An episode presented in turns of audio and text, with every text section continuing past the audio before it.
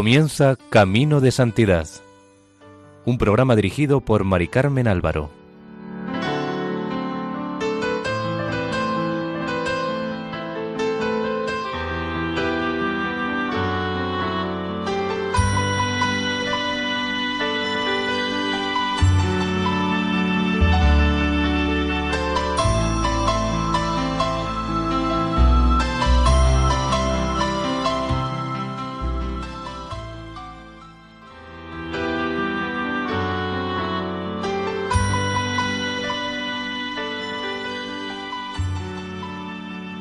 Nuestra cordial bienvenida al programa Camino de Santidad, elaborado por el equipo de Radio María en Castellón, Nuestra Señora del Lledó. Les invitamos a escuchar el segundo capítulo dedicado a San Francisco de Sales, patrono de los periodistas.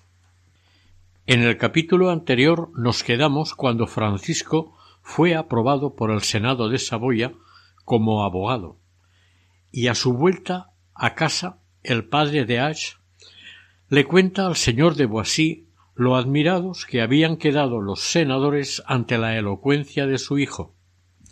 El señor de Boissy tenía prisa por casarlo, y ya le había buscado novia, a la cual fueron a conocer a poco de llegar al castillo de Sales. En el castillo de la novia la acogida fue muy calurosa, pero Francisco estuvo muy frío. Su padre se enfadó y le reprochó tanta frialdad. Pero el joven le dijo que no pensaba en el matrimonio. Poco después otra negativa, más sorprendente aún, vino a sublevar al señor de Boissy. Un varón, amigo suyo, que regresaba de Turín, ofrecía a Francisco, en nombre de su Alteza, el título de senador. Esto deslumbró a su padre, pero el joven alegó que no había hecho nada para merecer tal honor, por lo que dio las gracias a su Alteza y no aceptó. Desde ese momento el señor de Boissy, estupefacto, debió de empezar a sospechar de los propósitos de su hijo. Aquel invierno, el preboste de Ginebra, es decir, el primer canónigo del capítulo de la catedral, lo que hoy llamaríamos deán, falleció y Luis de Sales, primo del santo, que además de sacerdote era canónigo, como hemos dicho, obtuvo del obispo que propusiera a Roma para reemplazar al difunto a Francisco de Sales, señor de Villarroget, quien no sospechaba ni sabía nada de estas intenciones. Aclaramos que en aquellos tiempos no era necesario ser sacerdote para tener un título o un cargo en la Iglesia. Cuando llegaron las bulas con el nombramiento de Francisco para el cargo de preboste del capítulo de Ginebra, su primo, corrió a enseñárselas. Francisco, sorprendido, puso el grito en el cielo. Él a lo único que aspiraba era a ser sacerdote, pero se sentía indigno del cargo de preboste. Su primo le demostró, sin mucho esfuerzo, que este título sería la llave para que su padre le diera el permiso para ser sacerdote. Nuestro santo creía soñar. Su primo lo acompañó ante el señor de Boissy y Francisco le dijo Padre, vengo para pediros una cosa, que si me la concedierais nunca más os pediría nada. Que os dignéis, Padre mío, permitirme ingresar en la Iglesia. Inmediatamente el primo, con las bulas pontificias en las manos, añadió que Francisco era el preboste, la segunda dignidad de la diócesis. Por delante de él sólo estaba el obispo. El estupor se adueñó de los presentes. Todos callaron. Por fin el señor de Boissy le preguntó a su hijo quién le había metido en la cabeza la idea de ser sacerdote, e hizo mil objeciones. Francisco le respondió que desde pequeño desde que había recibido la tonsura a los once años, no había variado su deseo de ser sacerdote. Además, añadió que hacía ocho años que había hecho en París voto de castidad, el cual el año anterior había renovado en Loreto. Después contó lo de las tres caídas cerca de Chambéry. La señora de Boissy apoyaba a su hijo diciéndole a su marido que debía permitirle seguir la llamada de Dios. En el foro interno del señor de Boissy se desató una batalla entre sus sueños de grandeza para su hijo y su fe. Pero el título de preboste daba gran apoyo a la fe, por lo que le dijo, suspirando Adelante, hijo mío, haz por Dios lo que dices que él te inspira. La señora de Boissy quería poner buena cara, pero tuvo que retirarse a su gabinete para llorar de emoción. Francisco, lleno de sorpresa por una victoria tan rápida, dio gracias a Dios de rodillas. Al día siguiente, el 10 de mayo de 1593, muy de mañana, en la iglesia del pueblo, revistió la sotana que un sacerdote acababa de bendecir, y lo hizo con tanto fervor que este sacerdote le dijo que viéndolo parecía que estuviera tomando el hábito de capuchino, a lo que el santo le respondió Señor, estoy tomando el hábito de San Pedro. Y en su pensamiento para quien lo entendiera bien, esta era la primera orden religiosa. El 13 de mayo de 1593 renunció a sus derechos de primogenitura y al título de señor de Villaroget. En el siglo XVI no existían los seminarios. Los candidatos al sacerdocio se preparaban a él como podían. Francisco estaba muy bien preparado después de renunciar a sus derechos, hizo un retiro de un mes. Él solo, con un sacerdote en el castillo de Sales, hasta el 7 de junio de 1593. Al terminar el retiro, recibió en Annecy las órdenes menores, y en la misma semana, el 12 de junio, fue ordenado subdiácono, con gran contento de todos. Annecy Contaba en aquel tiempo con unas tres o cuatro mil almas. Era una pequeña ciudad católica, piadosa, y de momento estaba allí la sede episcopal, porque el obispo, debido a la reforma protestante, había tenido que salir de Ginebra.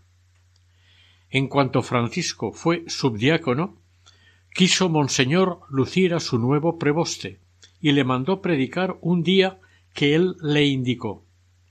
Toda la ciudad curiosa por oírlo, se apretujó en la iglesia de San Francisco para escuchar al joven señor de Sales.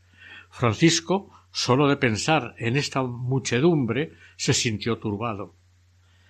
A la primera campanada, aquel hombre, que iba a ser el primer predicador de su tiempo, sintió tal miedo que, temblando y sin fuerzas, tuvo que recostarse.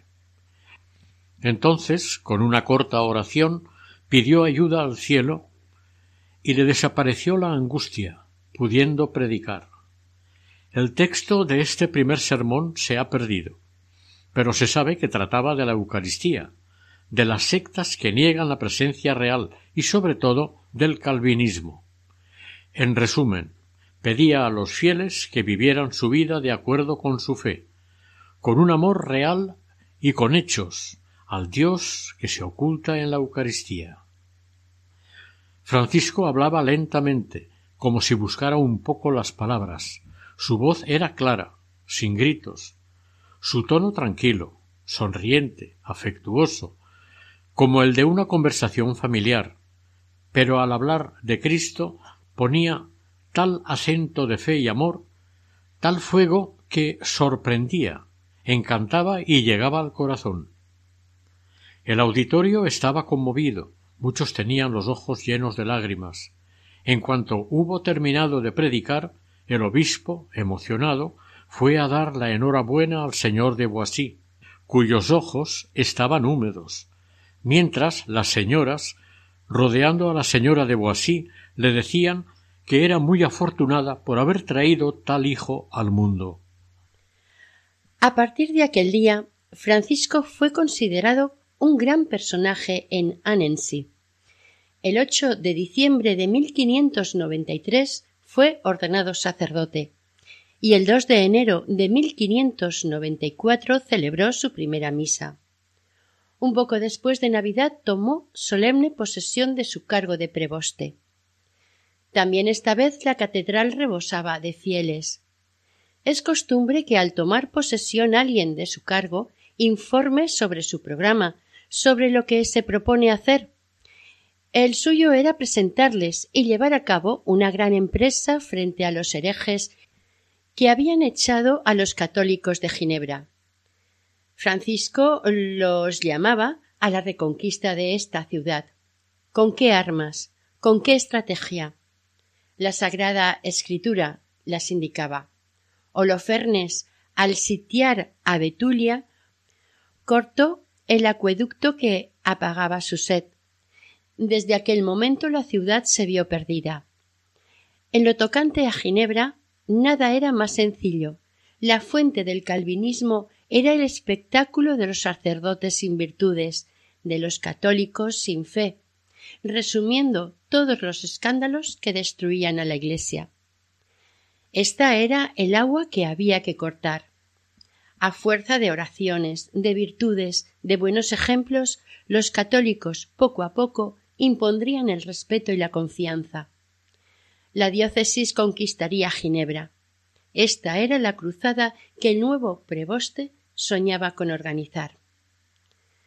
Como esta arenga tuvo éxito, Francisco predicó a menudo. Veía que debía hacerlo para llegar al corazón de la gente y que ésta se convirtiera. Lo que él buscaba no eran elogios, sino confesiones.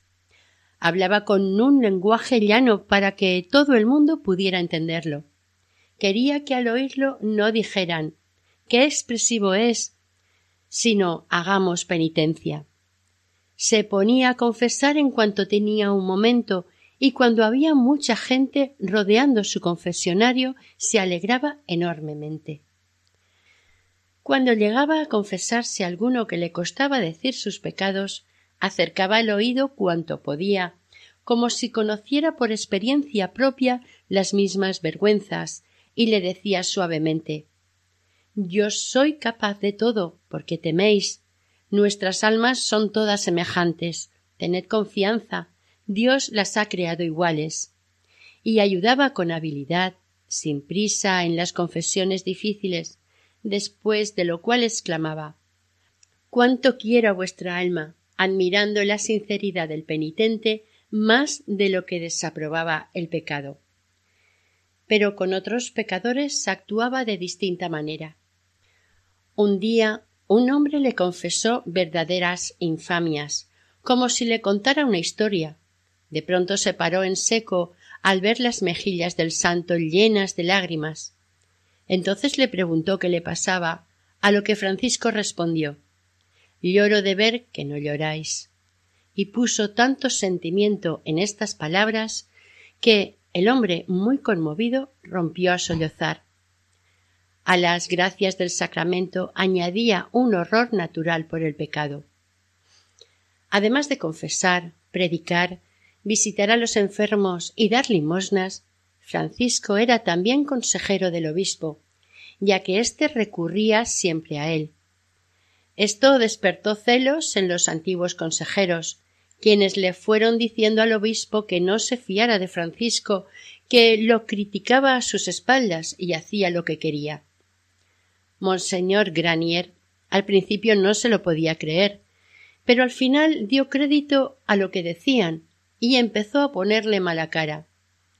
Esto hacía sufrir a Francisco que se preguntaba a qué sería debido, pero no encontraba la respuesta. Entonces decidió, en vez de preguntar, seguir haciendo las cosas como las había hecho siempre.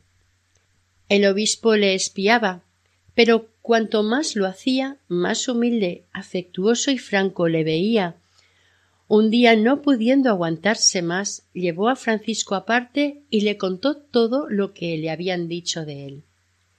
Francisco no pareció turbarse ni indignarse, y esta serenidad fue para el obispo la mejor de las defensas.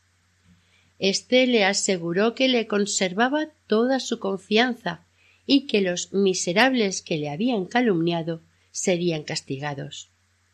Entonces el santo los defendió como si se tratara de sus mejores amigos y consiguió, no sin trabajo, que conservaran sus empleos. Disipada esta nube, la única que hubo entre ellos, el afecto y la admiración del obispo no tuvieron ya límites. La estancia de Francisco de Sales en Annecy fue sólo de algunos meses, ya que le ofrecieron un puesto peligroso que aceptó, el de misionero en el Chablais. Este territorio por el norte rodea el lago Leman y por el sur los montes de Fauchigny. Durante largo tiempo había pertenecido a los duques de Saboya y había permanecido en paz. Pero Ginebra, Friburgo y Berna se pasaron a la reforma protestante iniciada por Lutero y en 1526 firmaron un tratado de vecindad debido a lo cual, a partir de aquel momento, el duque perdió toda su autoridad en Ginebra. Como resultado de este tratado, el luteranismo progresó rápidamente y el obispo fue expulsado de su sede.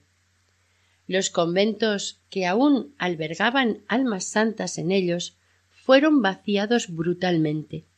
Todas las imágenes piadosas fueron destruidas y en 1535 el culto católico quedó formalmente prohibido. Entonces apareció por Ginebra un joven profesor de teología, de gran talento, audacia y ascendencia, Calvino, que muy pronto reinó allí como una especie de papa. Mientras esto ocurría, Francisco I de Francia arrebataba al duque Carlos III de Saboya casi todas sus tierras los ginebrinos y los berneses aprovecharon para lanzarse sobre su antiguo amo y saquearon los castillos de las tierras de alrededor. Además, ocuparon la costa norte del lago Lemán, así como las ciudades de Gex y Nyon, que dependían de Carlos III. Los nobles y los sacerdotes huían a Saboya. Los castillos y las iglesias ardían y la otra orilla del lago veía aterrada aproximarse los incendios. Entonces los caballeros del Chapelet juzgaron prudente ir a Gex a someterse y los berneses, un poco calmados, ocuparon casi sin violencia este país. Los ministros protestantes les siguieron ávidos de implantar la nueva religión, pero los habitantes sencillos del Chablais demostraron que querían seguir siendo católicos. Los protestantes insistían, el pueblo se irritó y hubo revueltas. Berna hizo sentir su fuerza. Las iglesias fueron cerradas, vendidas o demolidas, lo mismo que los conventos y las parroquias. La misa y las ceremonias católicas quedaron prohibidas se prohibió bautizar a los niños. Sólo se podía hacer según la reforma evangélica, y todo el mundo era obligado a asistir a las predicaciones de los calvinistas. Algunos habitantes del país emigraron, otros se sometieron, muchos pusieron buena cara a esta nueva religión, y al cabo de una generación todo el Chablais era calvinista. En 1580, cuando murió el duque Carlos III, subió al trono su hijo, el duque Manuel Filiberto, que sólo tenía bajo su cetro Niza, Aosta y Cuní. Pero era un hombre muy distinto a su padre. Con la ayuda de Felipe II de España, derrotó al rey de Francia Enrique II en la batalla de San Quintín y de paso conquistó o reconquistó para sí la Saboya la Bresse y el Piamonte. Entonces los berneses le devolvieron el Chablé con la condición de que mantuviera en él el calvinismo. El duque Carlos Manuel, que era un ferviente católico, quiso restaurar en el Chablé la fe romana. Hay que decir que, de paso, esta medida le convenía a su política. Monseñor Claudio Granier envió a Chablais cincuenta sacerdotes, pero cuando el duque fue hacia la Provenza para intentar nuevas conquistas, dejando desprotegido al Chablais, volvieron los ginebrinos, que expulsaron a los misioneros y durante tres años fueron otra vez los dueños del país. En 1593, cuando Enrique IV, que se había convertido al catolicismo, les quitó el apoyo de Francia, los ginebrinos tuvieron que salir, una vez más, del Chablé. El duque Carlos Manuel, dueño de nuevo del Chablé, rogó a Monseñor Granier que volviera a enviar sacerdotes, pues quería que todos sus estados estuvieran bajo la misma fe. El obispo se vio en un apuro por la experiencia anterior de los cincuenta misioneros expulsados. Y además, aquel país, sin altares desde hacía sesenta años, ya pertenecía en cuerpo y alma al calvinismo. Los sacerdotes que iban de paso por allí no encontraban, al igual que en Ginebra, más que desconfianza y desprecio, cuando no eran atacados. Por tanto, se necesitaban hombres jóvenes y valientes, capaces de hacer largas caminatas por el campo, así como de huir si fuera necesario o mantenerse escondidos, sacerdotes bien formados intelectual y espiritualmente, de palabra fácil, que supieran hacerse escuchar y no se quedaran sin saber qué responder ante una falsedad. Que tuvieran paciencia y una dulzura casi sobrehumana para soportar las humillaciones y tener alguna probabilidad de inspirar algún día simpatía. Monseñor Granier no vio con estas cualidades más que al preboste Francisco de Sales. Pero temía la reacción de su padre, el señor de Boissy. Así es que reunió a los sacerdotes de Annecy y les expuso la situación de Chablé, al tiempo que pedía voluntarios. Francisco se puso en pie presentándose. En cuanto el señor de Boissy lo supo, se imaginó a su hijo muerto, por lo que acudió deprisa a suplicarle a Francisco que no fuera y al obispo que no lo enviara, y añadió que le había confiado a su hijo para que hiciera de él un sacerdote, pero no un mártir. Francisco le recordó al obispo Aquel que coge el arado y mira atrás no es apto para el reino de Dios. ¿Queréis acaso hacerme indigno de él? Finalmente, el señor de Boissy, después de intentar con todos los argumentos que le venían a la mente que su hijo no fuera a misionar a Chablé, al ver que no se saldría con la suya, se marchó a Annecy consternado. Como compañero para misionar, Francisco tomó solamente a su primo el canónigo Luis de Sales, que tenía poco más o menos su misma edad, y era un hombre dotado de un espíritu muy claro y suave. El 9 de septiembre de 1594 partieron hacia el Chablé, con gran sentimiento de dolor de toda la ciudad de Annecy. Como los padres de Francisco se habían instalado de nuevo en Sales, que estaba de camino, pasaron a visitarlos. Su padre trató de nuevo de convencerlo para que se quedase, pero al ver que no lo conseguía, para no tener que despedirse de su hijo y de su sobrino, se marchó a su castillo de la Tuille. Los dos misioneros pasaron dos días ayunando y orando.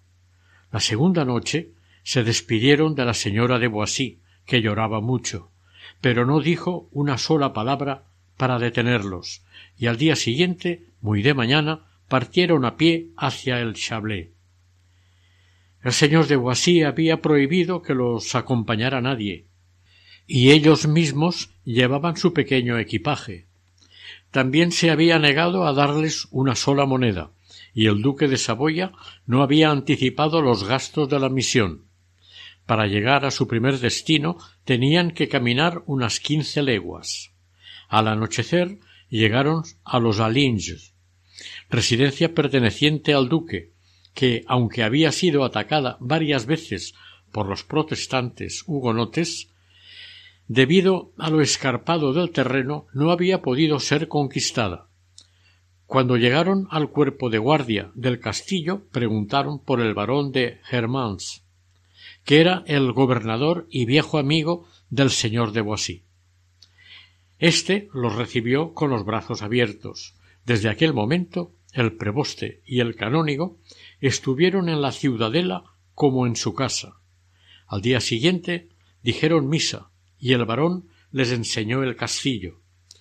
Francisco, apoyado en el pretil, vio los pequeños pueblos desparramados aquí y allá, y a orillas del lago las casas de Tonón, la capital. Francisco pensaba que a él le había sido encargado el cuidado espiritual de todo aquello. Veía a las gentes trabajando en el campo, humeaban la chimenea sobre los tejados, y hasta allí llegaba el buen olor de los campos, mezclado con los cantos lejanos de los gallos. Pero nuestro santo pensaba que en medio de cada pueblo estaba la iglesia silenciosa, inútil, vacía, como muerta. Y más allá, detrás de un promontorio, se ocultaba Ginebra. Era ella la que había irradiado desde hacía sesenta años tanta oscuridad. Con ella era con la que Francisco debía luchar sin más armas que su palabra. El trabajo que le esperaba era inmenso. Entre las cien mil almas del Chablé no se habrían encontrado ni cien católicas. Ante esta perspectiva, Francisco lloró amargamente. Pero desbordante de celo, inmediatamente se informó de cómo podía empezar a trabajar.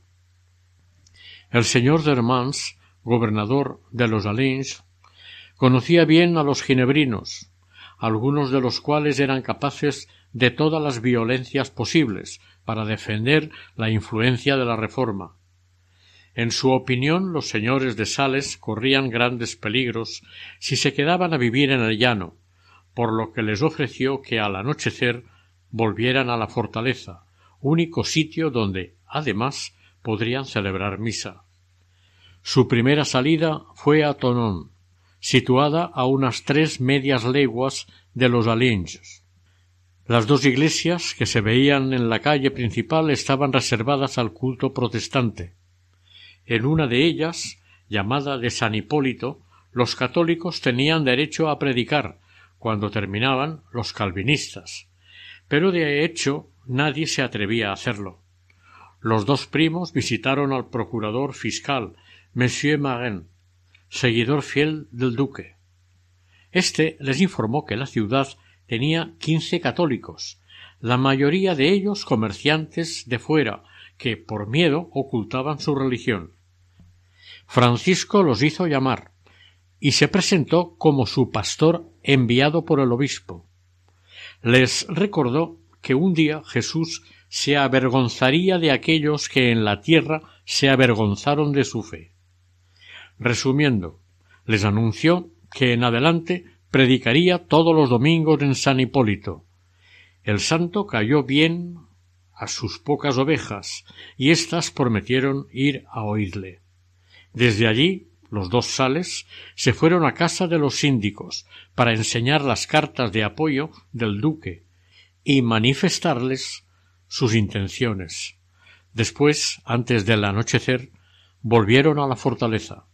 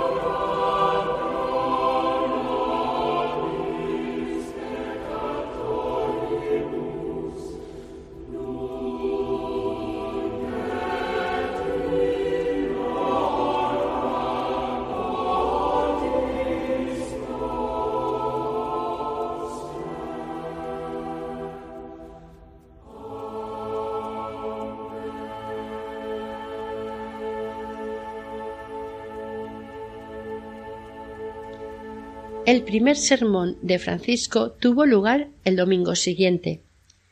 Cuando el ministro calvinista terminó el suyo y se hubo marchado, ocupó su sitio nuestro santo. Allí estaba el pequeño grupo de católicos, un poco ansiosos sin duda, y algunos calvinistas curiosos. Habló Francisco de la autoridad de la Iglesia, expuso que los pueblos necesitan jefes espirituales, pastores que les enseñen la verdad. Pero ¿cómo puede probar un pastor que ha de ser creído? No basta con enseñar la escritura. Es necesario que el pastor haya sido enviado por un poder superior, que posea realmente la autoridad.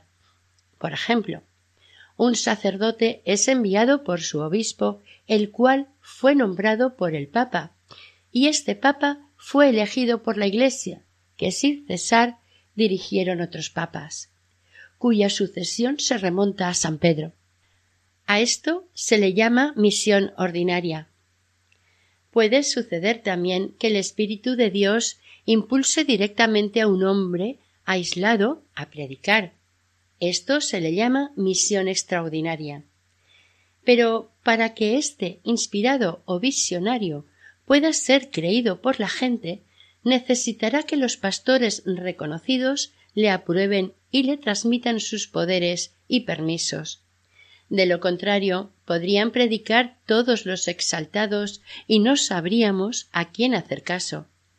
Por esta razón, el mismo San Pablo, después de que se le apareciera Jesús camino de Damasco, no predicó hasta que tuvo el permiso de los apóstoles. Sin mencionar casi a Lutero ni a Calvino, sin embargo, este sermón se refería a ellos sin cesar. Era más que sabido que los papas, el concilio, toda la misión ordinaria les había rechazado, ya que, al revés de San Pablo, habían basado sus nuevas doctrinas en sus propias inspiraciones, lo cual equivalía a establecer en la Iglesia el individualismo, la rebelión, la anarquía. Además, la variedad de sectas protestantes lo estaba demostrando ya. Cuando los ministros del Chablé se enteraron del atrevimiento de Francisco por decir aquello, exclamaron que aquel papista era sutil, elocuente, peligroso, una especie de falso profeta y que lo único razonable era huir de él. En Tonón los notables se reunieron inquietos y juraron que ni ellos ni el pueblo irían jamás a estas predicaciones. Finalmente salió una ordenanza pública prohibiendo a todo reformado ir a escucharle.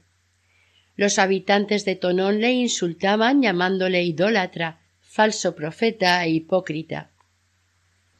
En adelante, durante largo tiempo, el único auditorio que tuvieron Francisco y su primo fue el pequeño grupo de católicos. En vano recorrían la campiña y los pueblos predicando tres o cuatro veces al día. No iba ningún calvinista. Ya hacía dos generaciones que el pueblo había cambiado de religión y no pensaban en convertirse al catolicismo ya que los ministros protestantes inspiraban miedo porque, entre otras cosas, amenazaban con confiscarles los bienes. Además, era verdad que el Chablé de momento pertenecía al duque, pero quién sabía en el futuro, ya que había cambiado muchas veces de manos. Contra estos argumentos los señores de Sales no podían nada, pero no se desanimaban y seguían predicando. A ellos les tocaba actuar y a Dios el darles tarde o temprano el éxito decisivo. Ginebra se alarmó ante esta obstinación y los ministros calvinistas decidieron que había que echarlos de allí y si fuera necesario darles muerte, ya que perturbaban la tranquilidad pública. Francisco no se alarmó. Al contrario, vio en ello un buen presagio. El señor de Boisy se enteró y alarmado mandó un criado para que se llevara a Francisco, pero éste no accedió a irse. Sin duda pensaba que se exageraba la maldad de los ginebrinos, pero al comienzo del invierno tuvo un primer atentado. Por dos o tres veces le esperó un hombre oculto en la orilla del camino y le hubiera matado de un tiro si su arma no hubiera fallado. Aquel exaltado se quedó convencido de que un poder divino protegía a Francisco. Los ministros calvinistas repetían por todas partes que el señor de Sales era un brujo, un aliado del demonio, los campesinos huían de él como de la peste.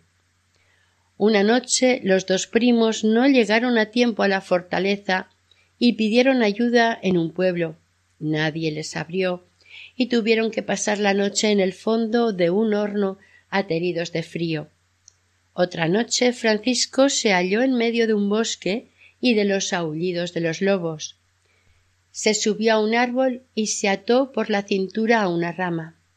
Por la mañana unos caminantes vieron a aquel hombre inmóvil, medio helado, y se apiadaron de él, se lo llevaron a su casa junto al fuego. Durante aquel invierno, Francisco solo hizo una conquista y al parecer se trató de un católico que volvió a la iglesia.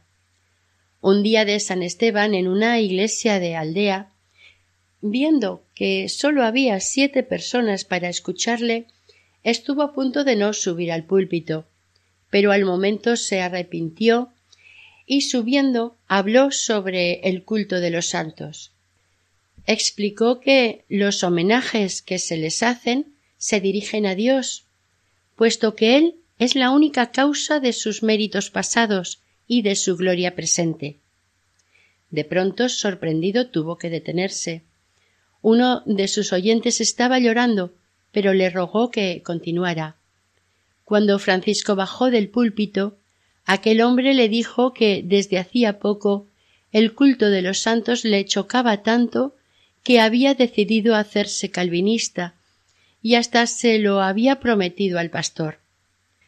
Había entrado en la iglesia solo por curiosidad, pero ahora que veía las razones del culto a los santos, su opinión sobre la fe romana había cambiado. Para Francisco de Sales esta fue una hora de alegría en medio de largos meses sin conseguir una sola conversión. Aquel invierno fue muy duro, pero él seguía sus largas caminatas a través de la campiña. Le salieron sabañones, tenía los pies hinchados que se agrietaban y sangraban. Cuando subía por la noche a la fortaleza, después de todo un día caminando, el sufrimiento se redoblaba ya que el camino era casi impracticable por la nieve y el hielo. Cuando no podía más de dolor, a veces terminaba el camino andando de rodillas y apoyándose en las manos.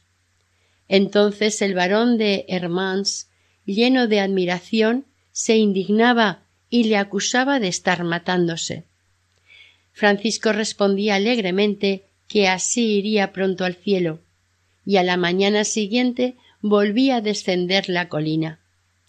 Esta vida llena de fatigas, malos ratos y peligros le infundía esperanza. Rogaba incansablemente por la conversión del Chablé y confiaba en que Dios se compadecería de tantas penalidades que algún día habían de dar fruto. En enero de 1595, después de cuatro meses de esfuerzos, viendo que no adelantaba nada, adoptó otro método y se puso a escribir lo que hasta entonces estaba predicando. Seguía con sus peregrinaciones de apóstol, pero en cuanto tenía un momento escribía rápidamente y lo daba a copiar. Los ejemplares eran fijados en la ciudad o distribuidos en las casas de los burgueses. Las hojas iban dirigidas a la población acomodada y culta del Chablé, que eran los que tenían que ser convencidos, ya que la gente del campo se uniría después poco a poco. Las prohibiciones de los ministros no impedían leer los escritos, al contrario, excitaban su curiosidad. El miedo a ser vistos impedía a la gente acudir a los sermones de Francisco, pero cada cual en su casa podía leer los escritos, lejos de los peligros y enterarse de lo que decía aquel terrible papista. Francisco empezó a repartir estas cuartillas a comienzos de 1595 y prosiguió durante cerca de dos años. Estas hojas serían publicadas íntegramente en formato libro, hacia finales del siglo XIX, con el título de Las controversias.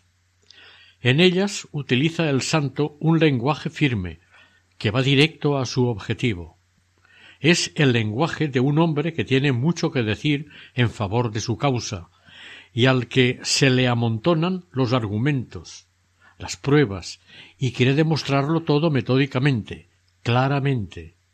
En las controversias, Francisco expone cómo la Reforma, en rebeldía contra la Iglesia católica, no ha recibido de ésta ninguna autorización. Pasa después a los signos de la verdadera Iglesia, que según el credo debe ser una, santa, católica y apostólica. Demuestra que la Iglesia romana es la única que, desde los apóstoles, tiene una trayectoria sin interrupción y es la única que, repartida por todo el mundo, reconoce a un solo jefe, el Papa, mientras que las sectas separadas de este tronco se dividen a su vez en múltiples creencias. Expone las siete fuentes de la fe romana que son las escrituras, las tradiciones de la Iglesia, los concilios, los padres de la Iglesia, el Papa, los milagros probados y la razón natural. Los ministros protestantes para combatir estas fuentes las desnaturalizan. También escogió algunos puntos de doctrina rechazados o atacados más fuertemente, como la existencia del purgatorio, y estableció sobre estos ejemplos, valiéndose de la escritura y de la razón, lo bien fundado de las creencias romanas. Para mantener el efecto de sus escritos, Francisco se fue a vivir a Tonón, Perdía demasiado tiempo bajando y subiendo diariamente a los Alinges. La prudencia del barón Dermans le parecía excesiva, y además los católicos, si le veían vivir cerca de ellos, se animarían.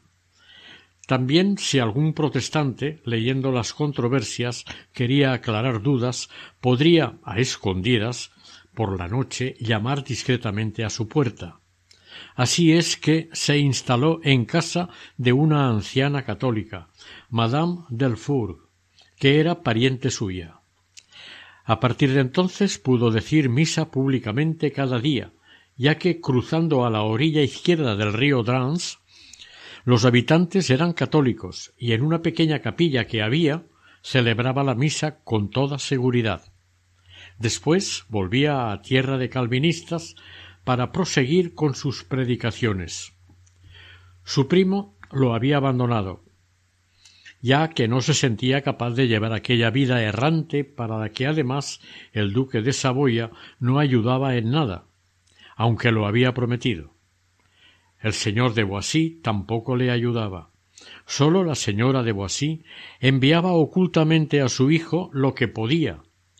Hasta consiguió aquel invierno que un joven criado, Georges Roland, que apreciaba a Francisco, fuera a hacerle compañía. Hacía poco tiempo que el preboste vivía en la ciudad, cuando se percató que el varón tenía razón en sus advertencias sobre el peligro que corría. Una noche en que iba acompañado de tres personas, una de las cuales era Georges Roland, camino de los Alens, para recoger unos papeles, salieron de detrás de un matorral dos hombres que, espada en mano, se pusieron delante de él. Francisco se fue directamente hacia ellos, mirándoles a la cara. Ellos se detuvieron en seco, y él les habló sin alterarse, como a niños sorprendidos en una travesura. Su soltura, tranquilidad y dulzura surtieron efecto inmediato. Los asaltantes se quedaron estupefactos y nerviosos. Le pidieron que les perdonara. Les habían pagado para que le mataran, pero ellos no le tenían ningún odio. y hasta se le ofrecieron para lo que necesitara. Francisco pudo continuar su camino tranquilamente. Al llegar a los Alinges, Georges Roland, todo alterado, contó la aventura y el gobernador le propuso a Francisco darle cinco o seis soldados para que lo escoltaran. Este se negó a ello, ya que los apóstoles en sus misiones no iban armados. Por el contrario, Lutero y Calvino se habían servido de la violencia, y él quería parecerse a los primeros. El gobernador no insistió, pero dio órdenes para que algunos soldados le siguieran en las largas peregrinaciones. Jorge Roland, que se hubiera vuelto de buena gana a Sales, escribió al señor de Boisy los peligros que corría su hijo. Este inmediatamente le envió un mensajero en el que le ordenaba que abandonara el Chablé, alegando, entre otras muchas cosas, que el seguir allí era tentar a Dios. Por el mismo correo Francisco le contestó que aquello no había sido más que un pequeño contratiempo. Además, él no era libre y no podía abandonar su puesto más que por orden del obispo. Inmediatamente el señor de Boisy se fue furioso a hablar con el obispo, acusándole de haber echado a su hijo como una oveja entre los lobos. El obispo hizo todo lo posible por tranquilizarle y le enseñó cartas en las que Francisco le contaba los pequeños progresos que se iban haciendo. Y como conocía el orgullo del anciano, le hizo ver que si su hijo abandonaba el Chablé, éste quedaría como un fracasado. El señor de Boisy se quedó desconcertado y pidió consejo y opinión a varias personas consintiendo en tener paciencia de momento. Era una realidad que el preboste había despertado en Tonón una curiosidad simpática hacia su persona y su doctrina. Tres o cuatro protestantes aristócratas se atrevían a hablar con él y éstos podrían arrastrar a muchos.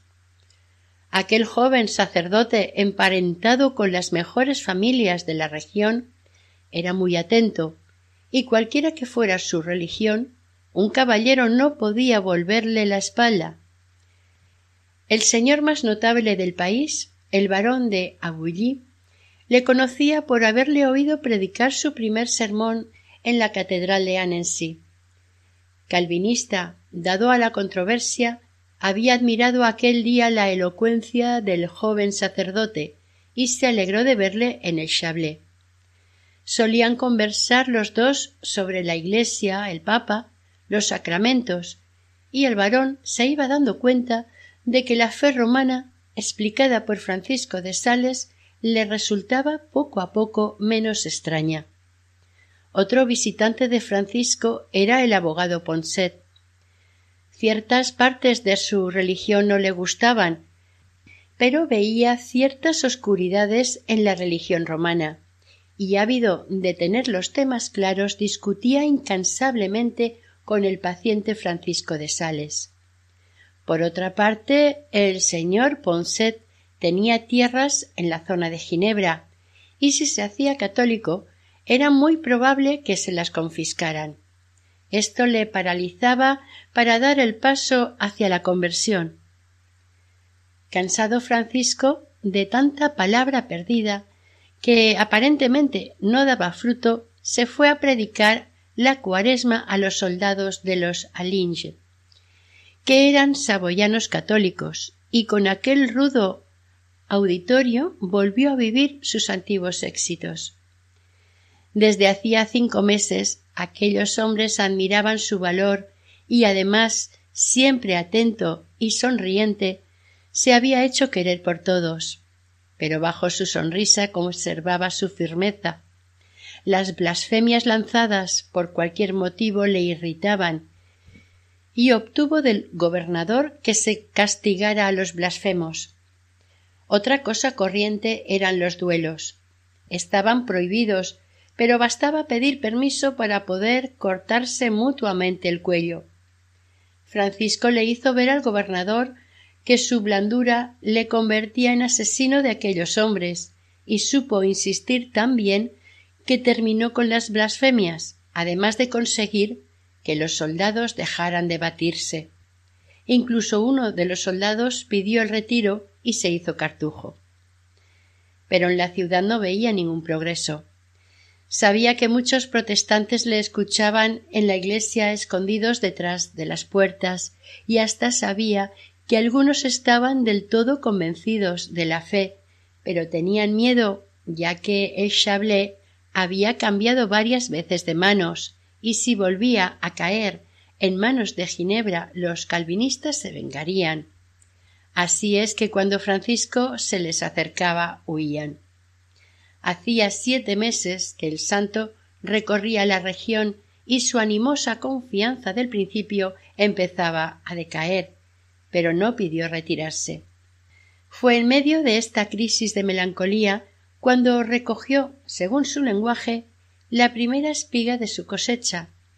Un día, el abogado Ponset, a fuerza de lecturas y discusiones, le declaró que no tenía ninguna duda y se convertía a la fe romana, por lo que el 20 de abril, en presencia de dos testigos, un sacerdote y un abogado, Francisco tuvo el gozo de oírle abjurar. Después de este golpe de efecto y confiándole el puesto a su primo, se fue a Sales a abrazar a su padre y reasumió por algún tiempo sus funciones de deán. La conversión del señor Ponset hizo mucho ruido en el Chablé, ya que era muy apreciado y conocido, y los ginebrinos tuvieron un gran disgusto, porque tenía sobre ellos mucha influencia. En Annecy recibió Francisco un sinfín de felicitaciones, pero él no se hacía ilusiones. Su tarea era inmensa y el duque, que la había ordenado, no se ocupaba de ella y desde sus comienzos no había dicho ni una palabra, ni había dado un céntimo para el misionero. Y es que Carlos Manuel tenía la cabeza en otro sitio. Siempre estaba molestando al rey de Francia y creando inestabilidad entre el ducado de Saboya, Francia y Suiza. En semejantes condiciones los protestantes pensaban ¿Cómo escuchar a un papista que podría ser expulsado pronto?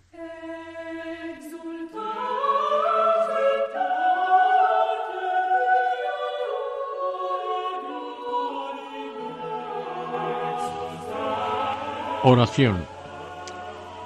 Bienaventurado San Francisco de Sales. Tus obras destilan piedad.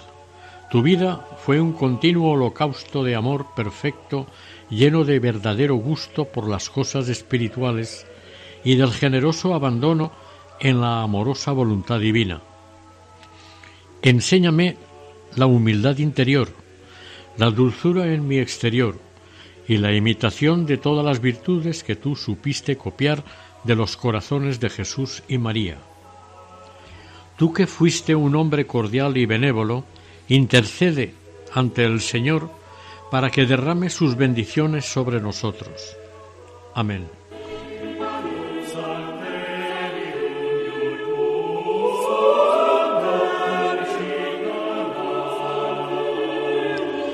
Finaliza aquí el segundo capítulo dedicado a la vida de San Francisco de Sales, dentro del programa Caminos de Santidad, realizado por el equipo de Radio María en Castellón, Nuestra Señora del Lledó. Deseamos que el Señor y la Virgen nos bendigan.